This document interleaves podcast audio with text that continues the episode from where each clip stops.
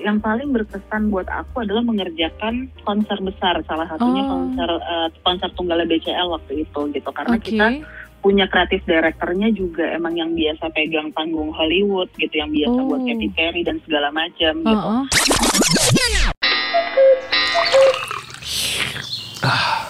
Ngopi yuk, ngobrolin profesi. Hai teman Del, balik lagi di podcast Radio Del Fem di segmen Ngopi Yuk, ngobrolin profesi yuk.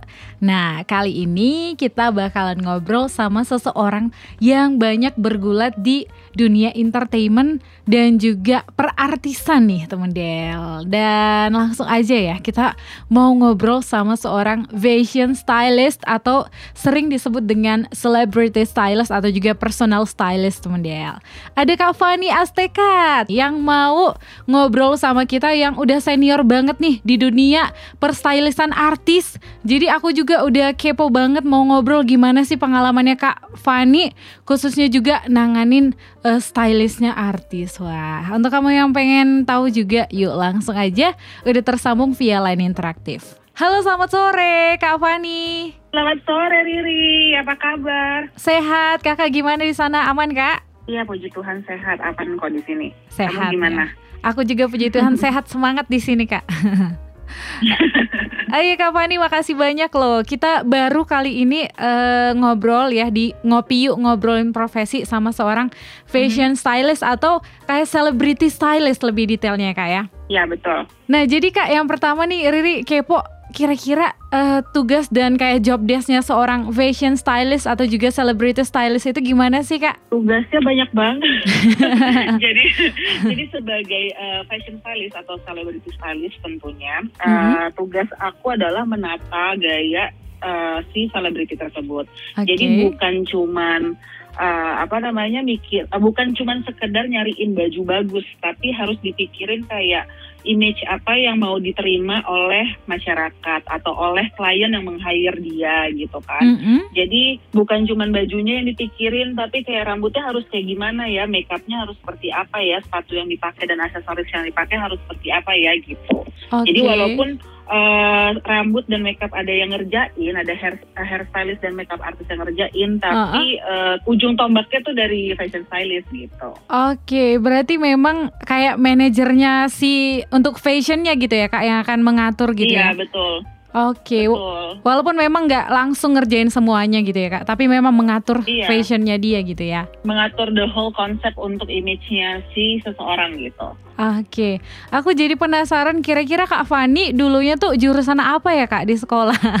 Atau gimana akhirnya jadi seorang fashion stylist ini kak? Iya, jadi sebenarnya eh, apa namanya? Aku itu emang dari umur 4 tahun kata mamaku, Mm-mm. kata nandeku, kebetulan aku orang Karo. Kalau Karo, Kalau Karo, beruh kai kam.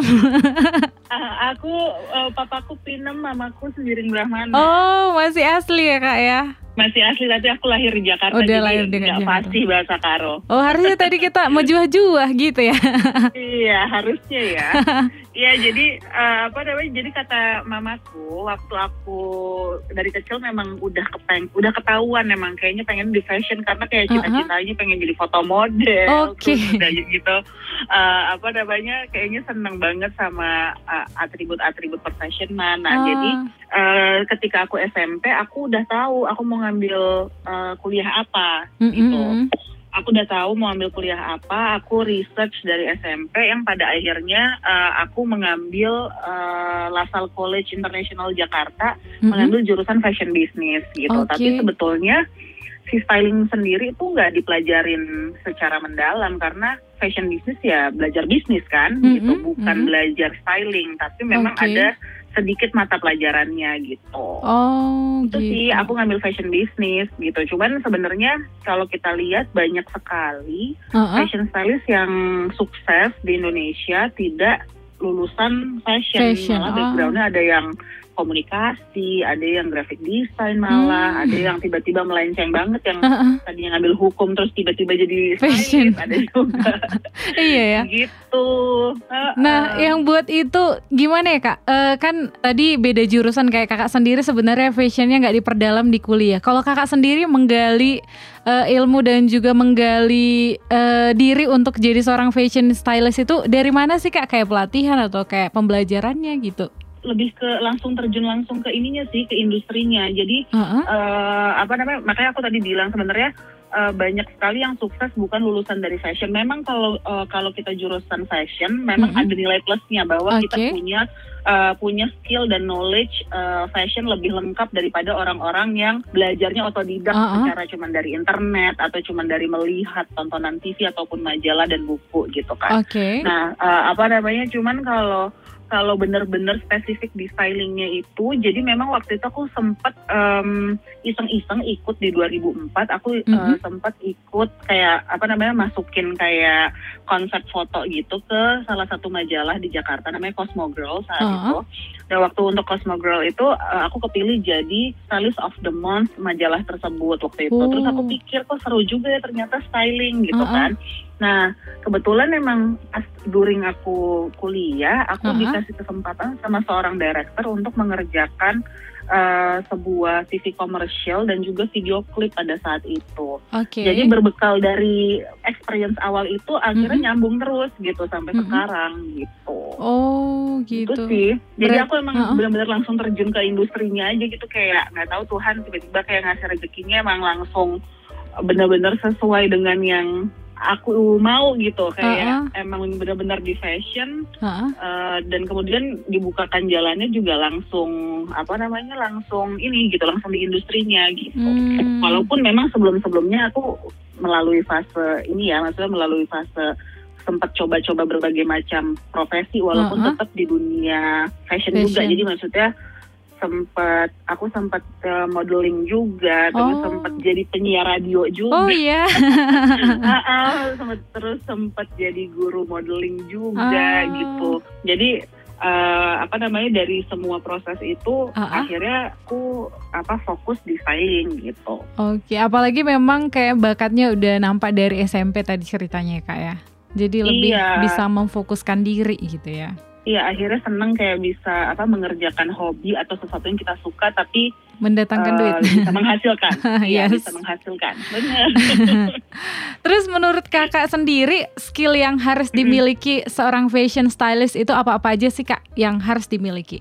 Yang harus dimiliki salah satunya adalah on time itu harus banget. Oke. Eh, kalau aku memang punya kebiasaan aku selalu datang satu setengah jam atau satu jam lebih awal dari jam callingan. Walaupun aku tahu Mm-mm. eh, kadang-kadang misalkan pihak tertentu eh, datangnya ngaret gitu, Oke. tapi aku udah menjadikan itu sebuah kebiasaan karena ketika kita datang lebih cepat memang sih nggak enak untuk nunggu gitu Uh-uh. tapi kadang-kadang menunggu itu membuat kita untuk eh, lebih bisa ngecek ulang bawaan kita udah bener Oke. belum ya yang kita siapin udah udah bener belum ya jadi kalaupun ada yang ketinggalan atau ada yang belum sempurna kita Uh-uh. masih bisa punya waktu eh, untuk nyelesain sebelum klien kita datang Oke. gitu. Itu yang pertama. Kedua, komunikasi. Mm-mm. Etika komunikasinya juga karena mau mau gimana pun ju- juga kita berhubungan sama klien kita itu hubungannya menjadi personal pada akhirnya gitu. Oke. Karena kita jadi tahu dia yang sebenarnya seperti apa, yang mungkin halayak nggak tahu gitu kan. Heeh. Eh, jadi kita harus bisa menempatkan diri dan juga menjaga cara kita berbicara harus ngelihat karakternya juga sih jadi nggak Mhm. nggak bisa semua diaplikasikan kayak oh nih yang klien A tipikalnya hahaha nah kalau Oke. bisa kita juga bisa Nyesuaiin berbaur yang seperti Ha-ha. itu tapi kalau yang diam kita juga bisa berbaur yang seperti itu gitu jadi Oke. komunikasinya juga harus Oke gitu. ya. dijaga itu sih sebenarnya yang paling penting Hmm, oke oke kalau gitu kak. Nah kak, tadi kita udah ngobrol-ngobrol nih tentang eh, fashion stylist. Nah, aku jadi bingung gimana sih kak ngebedain fashion stylist sama fashion designer itu kak? Itu sangat gampang. Fashion Uh-uh. designer itu adalah seseorang yang membuat sebuah karya, yaitu berupa baju, aksesoris dan segala macam. Itu disebut desainer. Oke. Dia yang membuat gitu, dia yang membuat gitu. Kalau fashion stylist yang menata gayanya. Yang menata. Oke, Uh-uh, berarti jadi dia menata gaya. Jadi fashion stylist ini nggak hanya harus kerja buat selebriti, tapi bisa juga buat desainer gitu. Jadi Mhm, misalkan kalau fashion stylist kerja di desainer tuh fungsinya desainer kan yang uh, apa namanya pihak kreatifnya dia yang bikin karyanya. oh, oh. Nah nanti yang untuk melengkapi uh, karyanya itu akan fashion stylist kayak nanti untuk pertunjukan show oh, oh. uh, rambutnya idenya seperti apa ya segala macam itu uh, biasanya kerjasama antara fashion stylist dan juga desainer gitu. Oh, bisa dikatakan kalau fashion designer itu kayak memproduksi fashion stylist yang Iya. memakai gitu ya, Kak ya? Iya. Oke. Tuh. Eh, ini kan Kak Fani udah banyak nih menghandle artis-artis besar ya, di antaranya kayak BCL, Mm, puji Afgan Tuhan. Rosa gitu ya Kak. Eh gimana Iya. sih rasanya Kak bekerja sama dengan bintang besar Indonesia gitu? Aduh ternyata tuh mereka juga manusia biasa.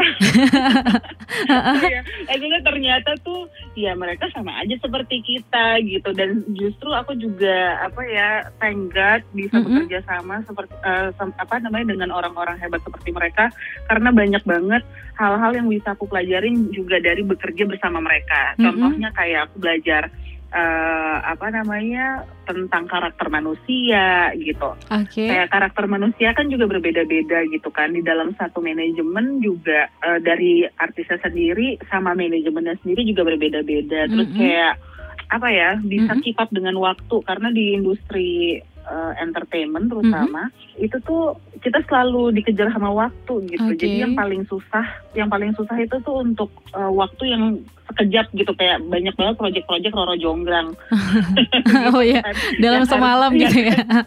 Iya dalam semalam udah harus terjadi gitu Uh-uh. kan. J- uh, jadi kerja sama mereka tuh banyak banyak banget deh. Aku belajarnya kayak masing-masing juga punya punya ini kan ya punya experience sendiri-sendiri gitu. Mm-mm, mm-mm. Kayak misalkan ada tipik ada tipikal yang emang menyerahkan semuanya dan percaya sama aku apa yang misalkan aku mau siapkan gitu. Tapi ada Oke. juga klienku yang dia udah tahu dia maunya apa, tapi aku harus bisa ngembangin sesuai dengan yang dia mau. Ada juga yang kayak gitu Hmm. gitu. Jadi tantangannya mas untuk per satu orang tuh beda-beda banget. Hmm, iya Eh, kalau untuk fashion stylist ini kayak kakak misalnya Mm. apakah kayak freelance gitu atau mungkin ada kayak jadi tetap jadi personal eh, stylistnya si ini misalnya kayak gitu kak? Sebenarnya semua fashion stylist yang aku tahu ya, tapi ya Iya. eh, semua fashion stylist yang ada di Jakarta itu eh, itu freelance. sebenarnya. Freelance. Freelancer. Oke. Ah, cuman memang kita freelancer, tapi memang ada yang ada klien-klien langganan, ada klien-klien yang eh, nggak reguler gitulah. Aku Hmm. aku membahasakannya gitu. Jadi aku Oke. punya klien reguler dan aku punya klien non reguler gitu. Mm-mm, yang non mm-mm. reguler udah pasti yang kayak ya mungkin setahun makanya cuma kali dua kali gitu tapi kalau yang reguler ya memang yang tiap bulan pasti aku handle gitu Oke. ya contohnya salah satunya yang tadi kamu sebutin gitu Ah, aku ah, kerja sama mereka udah udah cukup sangat lama gitu Oke. kayak sama BCL aku udah 11 tahun Oh, sama udah. Raisa Raisa Rosa Afgan tuh barengan sih itu enam tahun Oh. gitu. Jadi rata-rata udah emang lama kerjanya gitu dan tiap bulan pasti aku ada kerjaannya mereka gitu. Hmm, Gitu. oke. Berarti memang Sama eh, sih seperti makeup uh, uh. artist sama hairstylist kan semuanya juga masih freelancer. Freelancer, kan mereka. ya. Jadi bukan ah, ah, bukan in-house dari dari artisnya. Gitu. Oh gitu. Kupikir mungkin akan ada personalnya itu enggak ya? Atau mungkin ada beberapa artis yang memang punya personal gitu. Jadi gini sebenarnya eh, aku tuh termasuk generasi awal celebrity stylist. Jadi dulu cele- celebrity stylist tuh di Indonesia tuh cuman ada tiga orang. Heeh. ya kan cuma ada tiga orang salah satunya aku di mana em, di apa di era itu belum ada Instagram gitu ya belum ada Instagram Mm-mm. jadi semuanya beda lah nggak kayak sekarang gitu semua orang kan sekarang bisa memarketingkan dirinya sendiri gitu Iya. nah ah. kalau dulu di awal karir aku memang em, status pembayarannya memang Ah, freelance gitu ya kan Oke. Nah, tapi eh, apa namanya? Aku sama dia terus gitu sama Ha-ha. maksudnya apa pun itu acaranya mau dia eh, mau dia itu kekawinan nggak Mhm. harus dia perform Mm-mm. jadi nggak harus dia perform dan mau dia kekawinan mau acara ulang tahun mau dia Oh, eh, mau dia apa foto di majalah walaupun misalkan di foto majalah itu kan udah ada size-nya sendiri juga kan iya. tapi aku harus tetap ada mensupervise si stylist majalah tersebut agar Oke. sesuai dengan image-nya si sang artis Hmm. gitu itu juga eh, apa namanya ada juga klien-klien tertentu yang seperti itu gitu nah terutama aku yang kayak gitu tuh aku dulu sama BCL kan karena Mm, aku mm, mm, emang udah lama banget sama dia kerjanya Mm-mm. nah itu tuh dulu benar-benar ke mana-mana kita selalu apa pun kerjaannya ke mana-mana tuh selalu bareng nah cuman Oke. eh, beberapa tahun terakhir dia juga mau explore kan maksudnya Mm-mm. dia mau explore stylenya experience-nya dia juga kalau dulu tuh dia selalu em, pakai timnya pasti itu lagi itu lagi ya Oh. pasti aku makeup artisnya udah tahu pasti siapa Oke. hairstylistnya pasti itu itu lagi Ha-ha. nah tapi kayak enam tahun terakhir itu tuh dia lebih terbuka dengan em, apa ya baru. namanya orang-orang baru Uh-uh. gitu karena mau gimana pun juga kita semua kan juga pasti berkembang kan jadi, Iya. jadi juga punya kerjaan yang lain juga jadi harus bisa ngebagi ngebagi waktunya juga gitu nggak bisa Mm-mm. benar-benar involve full lagi juga gitu di dianya gitu sih Hmm, Oke, berarti kalau dihitung-hitung kakak udah berapa tahun ya kak jadi seorang fashion stylist? Eh, 2004 apa 2000 eh, sekitar 2000 sebenarnya kalau yang benar-benar yang menurut aku official banget sih Aha. 2006 tapi sebenarnya Oke. memulainya udah dari 2004 Oh gitu, berarti Gitu. udah kurang lebih 20-an tahun ya kak? Iya udah Udah cukup aku jadi lama. berasa tua Aku jadi berasa udah senior banget dan pasti udah banyak nih yang eh, dialamin pahit manis asam asin gitu ya kan kak. aduh bukan lagi Jadi aku penasaran yang eh, selama ini apa sih tantangan yang misalnya kayak yang paling sulit dan itu benar-benar jadi tantangan untuk kakak jadi seorang fashion stylist misalnya eh, menstylist salah satu artis ini misalnya kayak gitu atau dalam acara ini dan itu kayak jadi pengalaman yang paling berharga buat kakak gitu. nah kalau menurut aku tantangan yang paling paling gila banget itu ya waktu yang Uh-uh. tadi aku bilang karena banyak banget proyek-proyek Roro Jonggrang di industri kita gitu kan Oke. Nah terus udah gitu paling yang paling berkesan buat aku adalah mengerjakan konser besar salah satunya Oh. konser eh, konser tunggal BCL waktu itu gitu karena Oke. kita punya kreatif directornya juga emang yang biasa pegang panggung Hollywood gitu yang biasa Oh. buat Katy Perry dan segala macam gitu. Uh-uh. Jadi itu banyak banget pelajarannya selain kayak dikejar-kejar waktu, terus Mhm. juga kita benar-benar harus detail bukan cuman untuk BCL sendiri tapi juga seluruh performer yang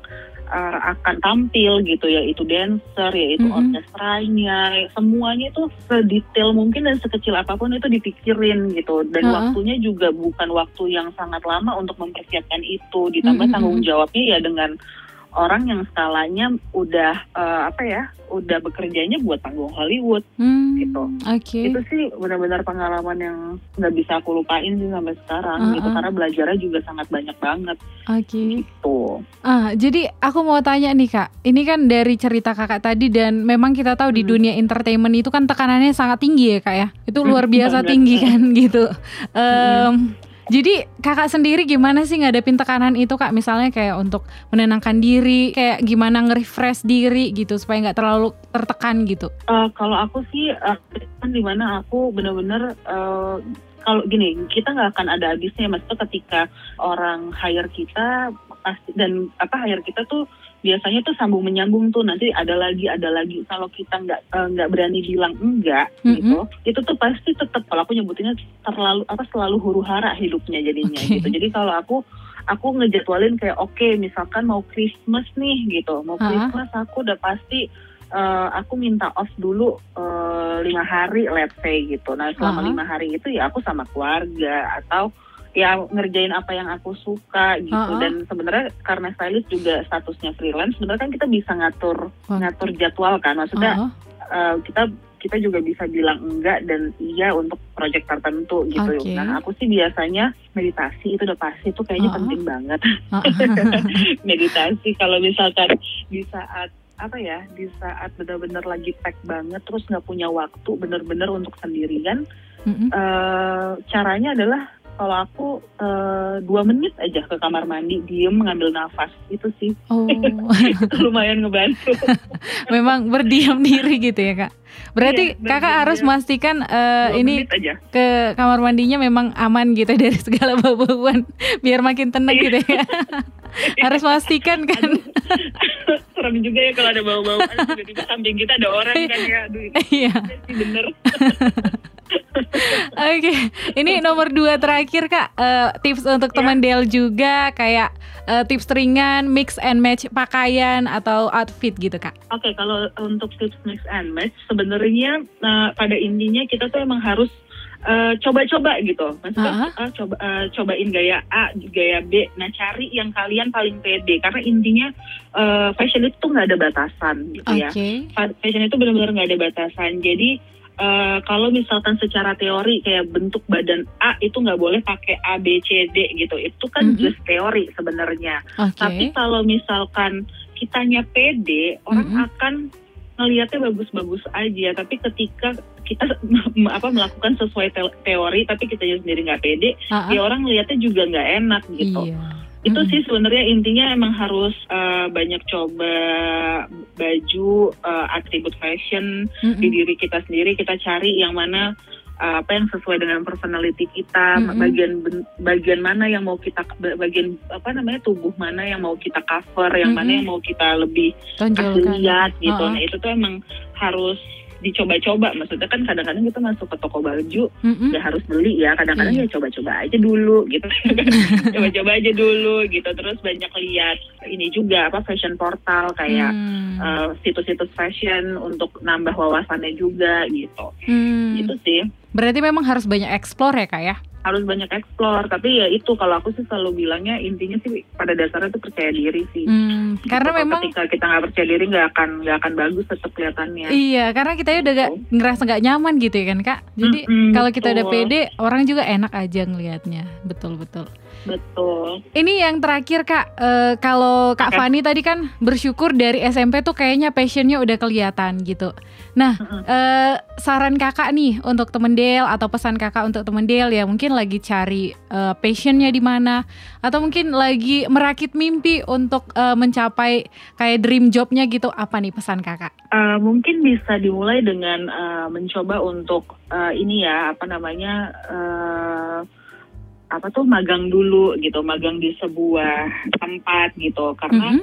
uh, kit- dari situ kita juga bisa lihat kan kayak oh iya kayaknya aku cocok nih di industri ini oh kayaknya enggak atau misalkan kalau ada yang pengen jadi stylist atau makeup artist atau Mhm. hair stylist itu juga bisa dimulai dari menjadi asisten dulu gitu Mhm, mhm. kirim aja apa namanya kirim aja uh, CV-nya siapa tahu Oke. Uh, berjodoh ya kan bisa Mhm. bisa apa namanya bisa jadi asisten dulu nanti kan dari situ pun juga akan belajar pada intinya sih Mhm. terbanyak sebar-sebar CV gitu dan Mhm. kalau bisa uh, mencoba berbagai macam yang yang emang kita minatin untuk pada akhirnya kita memilih satu yang mau kita fokusin apa gitu Oke, oke, siap. Makasih banyak Kak Fani udah Terima sharing.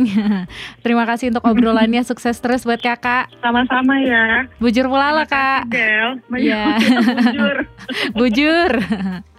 oke kak, bye bye. Selamat sore. bye bye selamat sore makasih ya dadah Dadah. Nah itu dia tadi obrolannya untuk ngopi yuk ngobrolin profesi fashion stylist hari ini. Mudah-mudahan udah bisa nambah informasinya kamu, apalagi mungkin yang tertarik di bidang fashion ya.